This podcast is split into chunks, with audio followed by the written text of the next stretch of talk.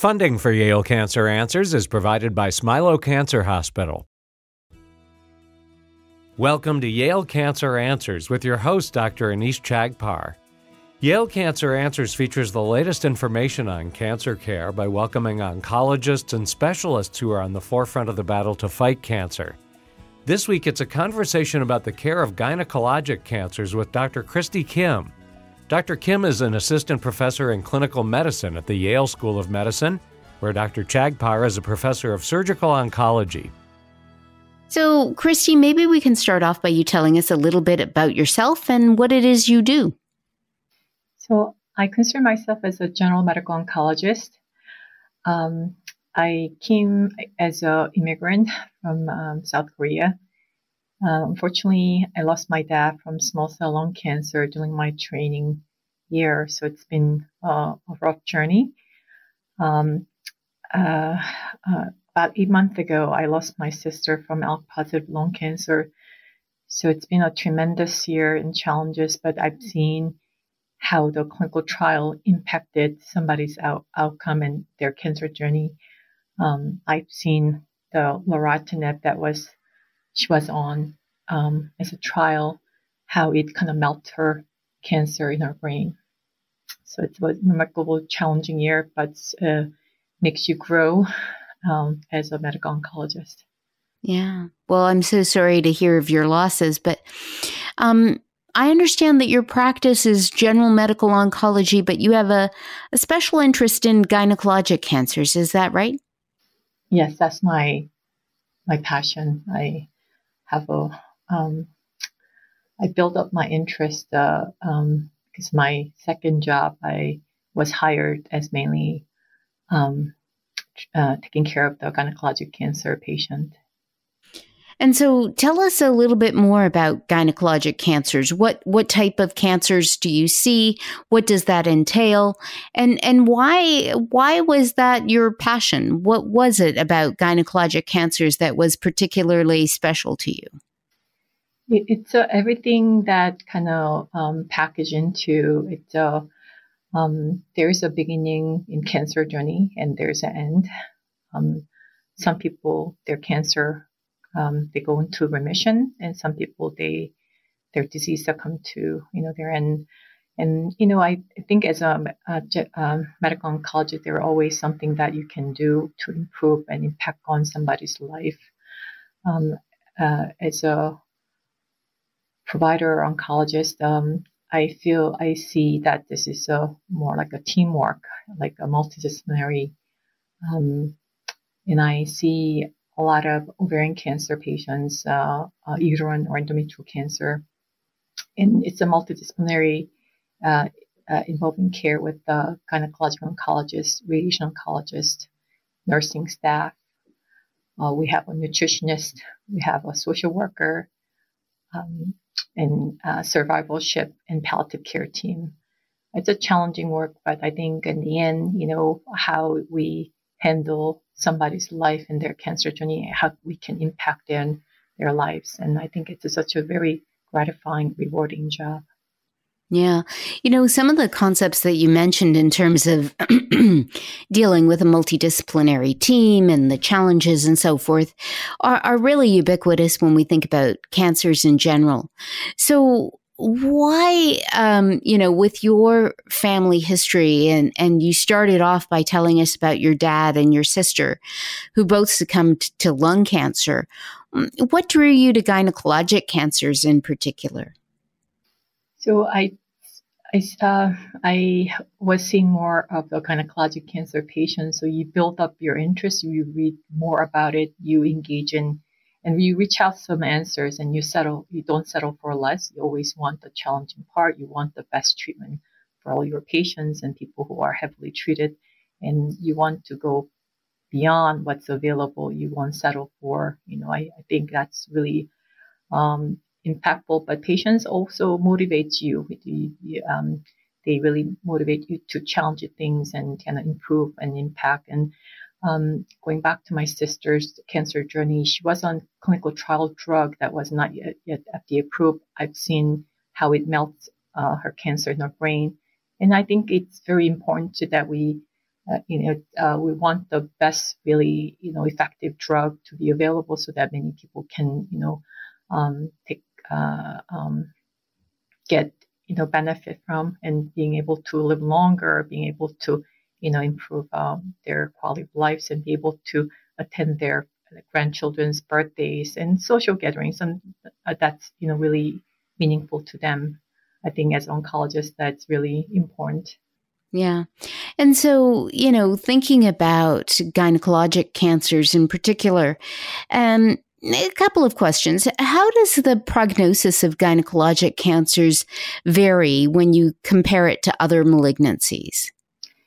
So, um, for example, ovarian cancers, there's no really effective um, screening markers, and because the um, symptoms are very vague and um, um, important part of the, you know, the, um, the best outcome is to detect early or preventions. There is no such, you know, uh, effective preventions or uh, screening process. And so unfortunately, when the patients present with the, when they are in advanced stage and where, where their belly is full of cancers.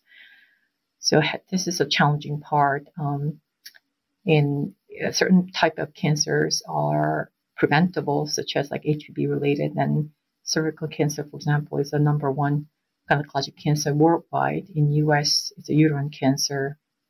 Again, there is a you know um, screening, but just kind of don't let your symptoms down and just do, you know seek uh, medical help and medical attentions. You know when you're not right. Um, yeah. So, I mean, gynecologic cancers, as you point out, is really a, a spectrum. And within that spectrum are, are, things that are potentially preventable, like uh, HPV related cervical cancer, and other things that are really kind of the, the silent, uh, uh, killer, the silent cancer, things like ovarian cancer that can present very late.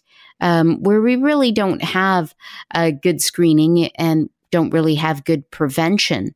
Um, so, in thinking about uh, the spectrum of these cancers, and in thinking about your your sister's journey, uh, where it seems like you were particularly passionate about clinical trials, talk to us a little bit more about some of the clinical trials that are ongoing in gynecologic cancers. Are do you find that those are more frequent in uh, the more advanced cancers like ovarian? So our um, goal are to bring the more powerful, effective uh, drug uh, front because that's the best chance to cure disease or best chance to keep the disease in remissions. Unfortunately, ovarian cancer, 70% of the cancer relapse or recur at later time, and the progression-free uh, subsequent interval goes shorter and shorter, and subsequently patients succumb to their disease. So you can imagine you want to bring the most effective, you know, treatment. So nowadays, uh, it's more like a, a molecular uh, biomarker driven. Um, you want to test the BRCA mutations for everybody, the genetic testing, regardless of their uh, family history, because there's a uh, more, um, powerful, effective drug called um, PARP inhibitor. Um, so you don't want to miss that chance. And they're combining to um, immunotherapy. Again, I think it's not for one size fits all. I think it's just very personalized, uh, you know, manner that I think we are getting closer to success of, you know, treating, having the patients more cured. And I think we live in an era where we're here, myeloma colleagues seeing cure. It's unheard of my training. So I think it's totally, totally encouraging. But it's, again, it's a very collaboration to, uh, and having effective, you know, if there's a clinical trial available, that's the best chance to move forward. That's the best chance to have the impact on somebody's life. So have them enrolled, have them screened. We have a, such a wonderful clinical trial people. Um, they're really uh, willing to work with you, and we want to do everything that we can to have an impact on somebody's life. Yeah, especially when um, disease can be very advanced. You know, ovarian cancer, as we've talked about previously on the show, is one of these that can sneak up on people because the the symptoms that people present with are are generally things that are overlooked. A little bit of abdominal pain, maybe some constipation, maybe you know a little bit of bloating, and people kind of you know put it aside and say, "Oh, well, that's nothing." and then you know one thing kind of leads to another and by the time that they actually present um, they they've presented with quite advanced disease so you know, when you talk about uh, cancer being biomarker driven and clinical trials, tell us about some of the clinical trials that you're particularly excited about that are ongoing now in the space of ovarian cancer. Are there things that you're really excited about that uh, might be, you know, the next therapy that will melt away cancer very much like it did for your sister? So, the ovarian cancers are um, you know, there are many subtypes. It's not one size fits all. High grade serous cancers are treated differently versus low grade, and there are more and more paper published. Um, we just had a uh, SGO Society of Gynecology Oncology annual meetings that you know um, clear cell, for examples, are you know response uh, better to immunotherapy. There's more KRAS mutation. There are HER2 mutations that are noted in certain type. There's a MAP inhibitor that are really work uh, really effective in you know low grade uh, serous carcinoma. So as you can imagine, and also there's a mucinous um, ovarian uh, sub- subtype that respond well to GI driven you know treatment modality. So I think knowing upfront that you want to know what the patients have. So I think it's really important to kind of try to stratify and kind of know what their, you know, the subtypes are, what are their markers so that we can better serve them to effective, um, you know, drug that are going to have a impact on their outcome. Yeah, so so one can imagine that uh, the clinical trials that are ongoing at the moment um, may be directed based on particular biomarkers. Is that right? And and are there any that are are exciting for you for particular biomarkers? So there are um, the monoclonal antibody against CA125, um, and it's a actually available at Yale uh, as a first line. Um, the exclusion criteria is if patient has a BRCA um, mutation that disqualifies because the PARP inhibitor is supposed to be more effective. But these are something that we want to, you know, have a move forward and have a, more people to engage. You know, if it's a really effective, you know, drug, that we want this to be available to everybody. There is another one that's called antifolate um, alpha.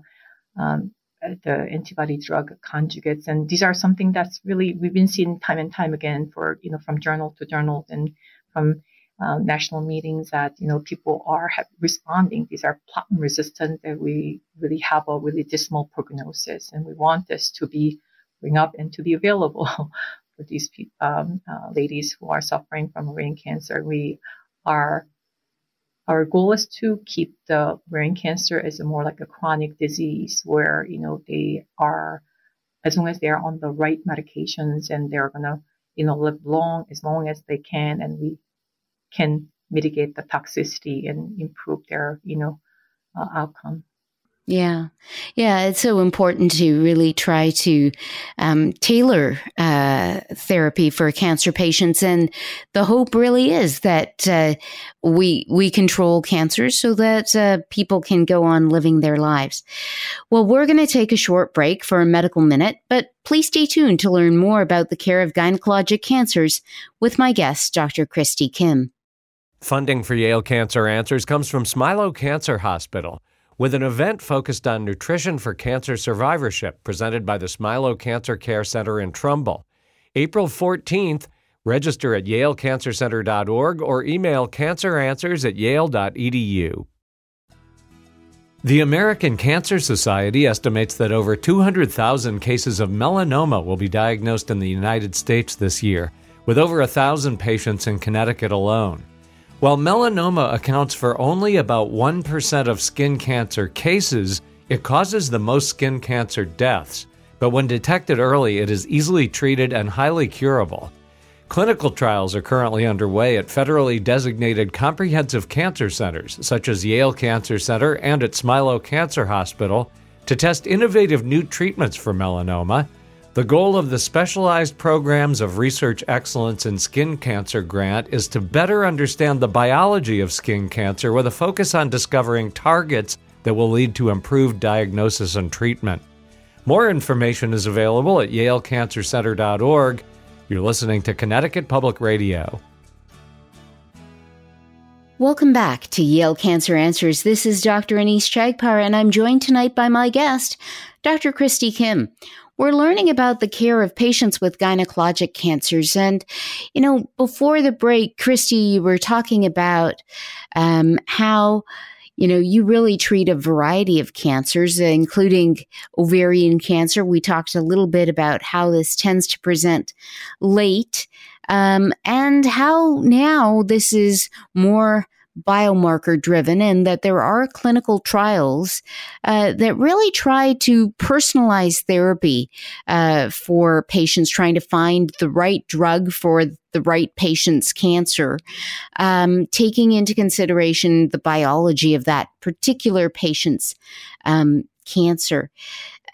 I want to kind of take a step back. We we had mentioned that gynecologic cancer was really a spectrum.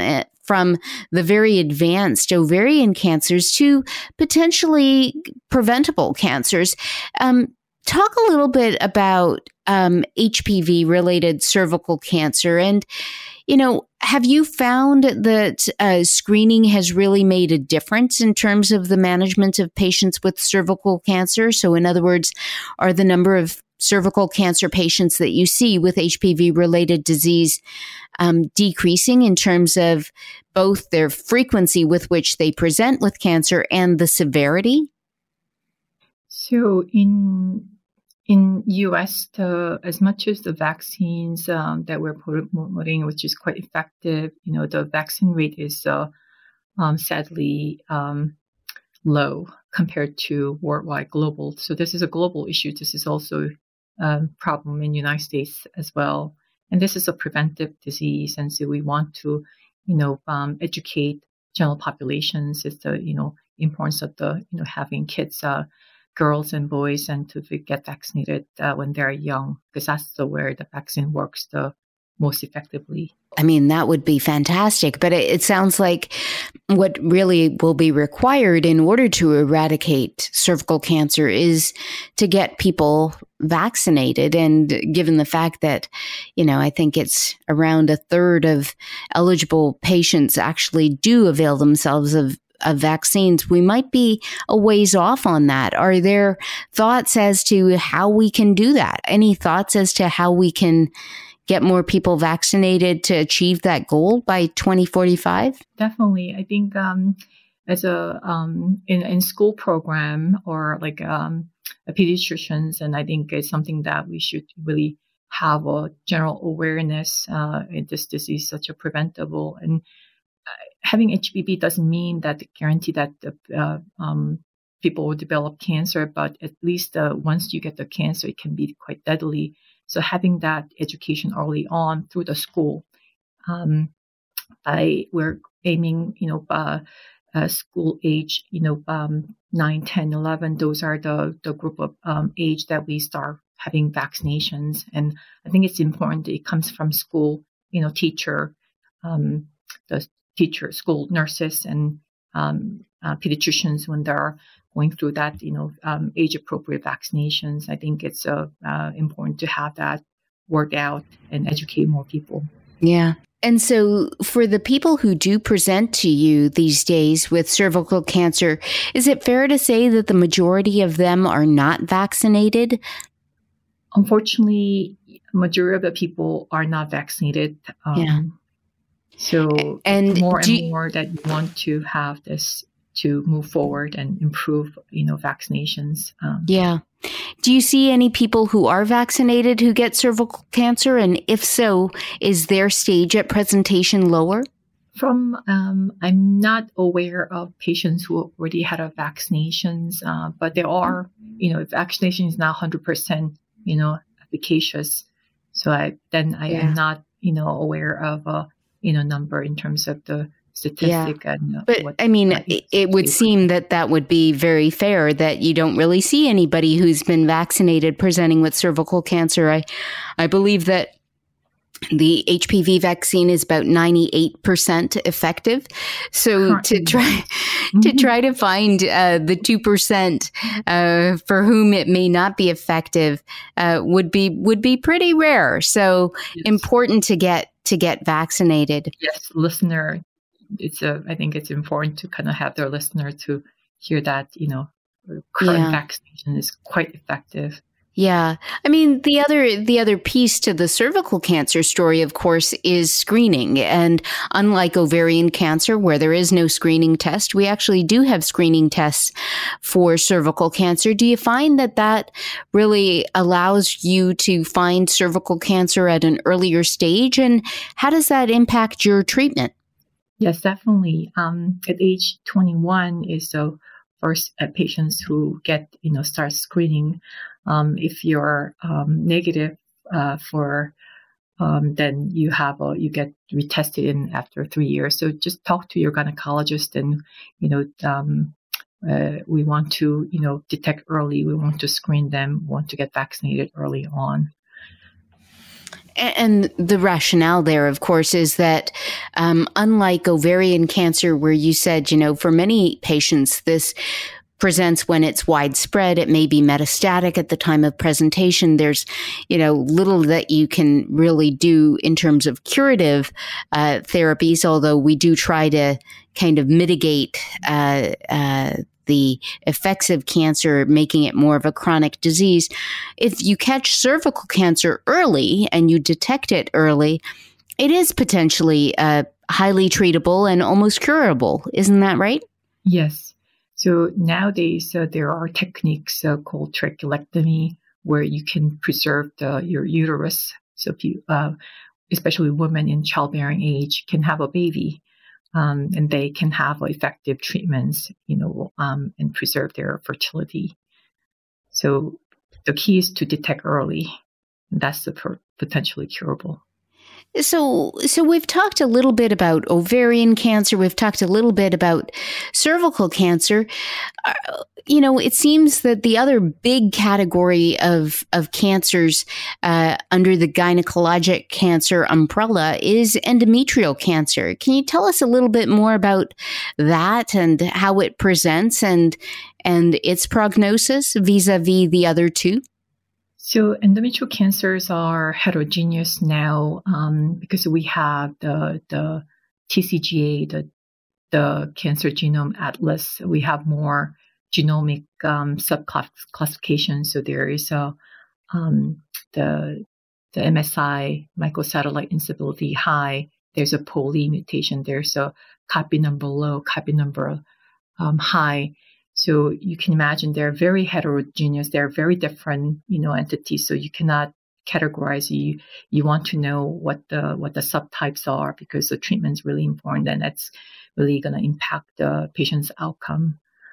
Um, for example, high grade uh, serous um, carcinoma, we know about the 20% exhibit HER2 um, expressions, and the study have shown that patient having combination with the carbotaxol, uh, with the trastuzumab, you know, it can impact, uh, improve the patient outcome, improve overall survival. So you don't want to miss that opportunity. You know, the time of the molecular testing is early on at the time of diagnosis.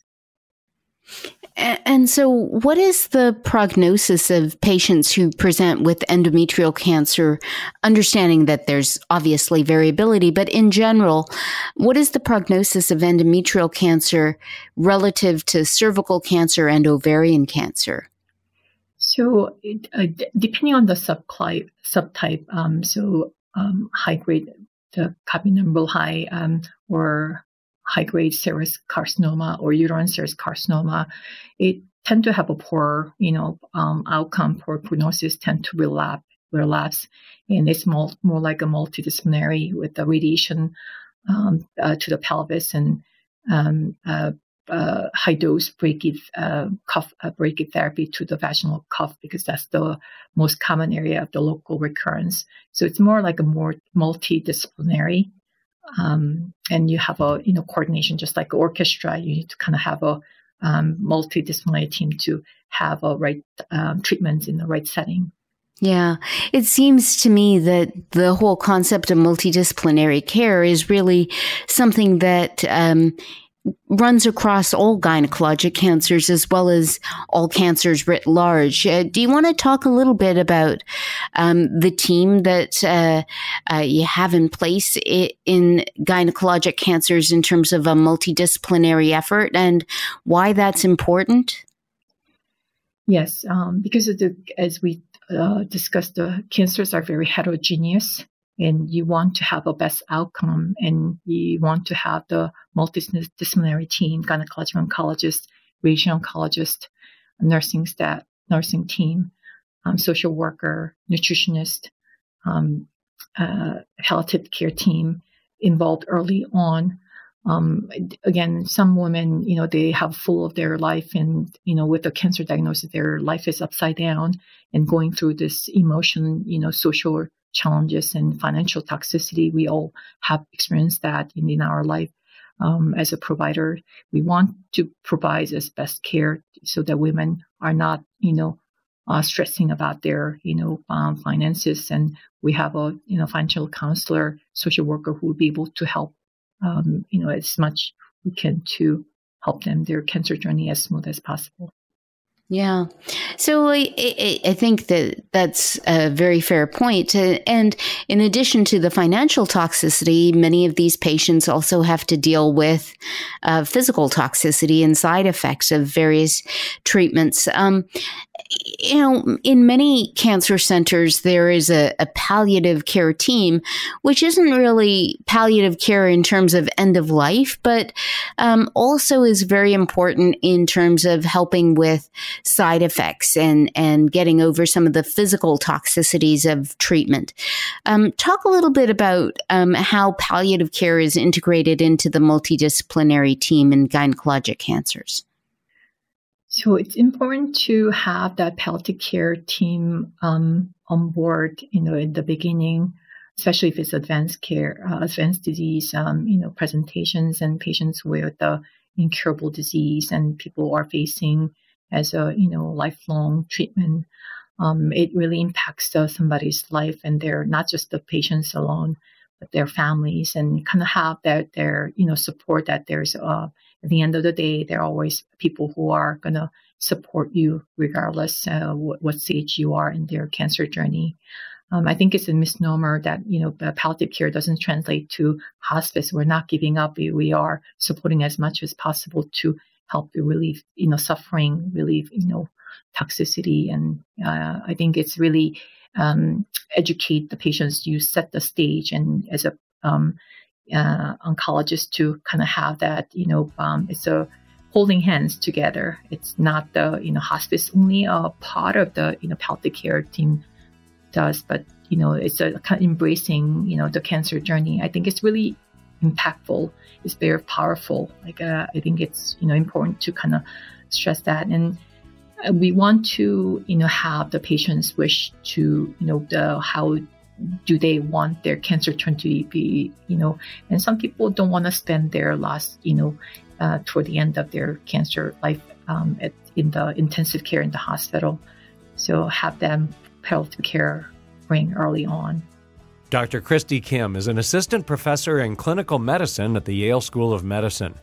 If you have questions, the address is canceranswers at yale.edu and past editions of the program are available in audio and written form at yalecancercenter.org. We hope you'll join us next week to learn more about the fight against cancer here on Connecticut Public Radio. Funding for Yale Cancer Answers is provided by Smilow Cancer Hospital.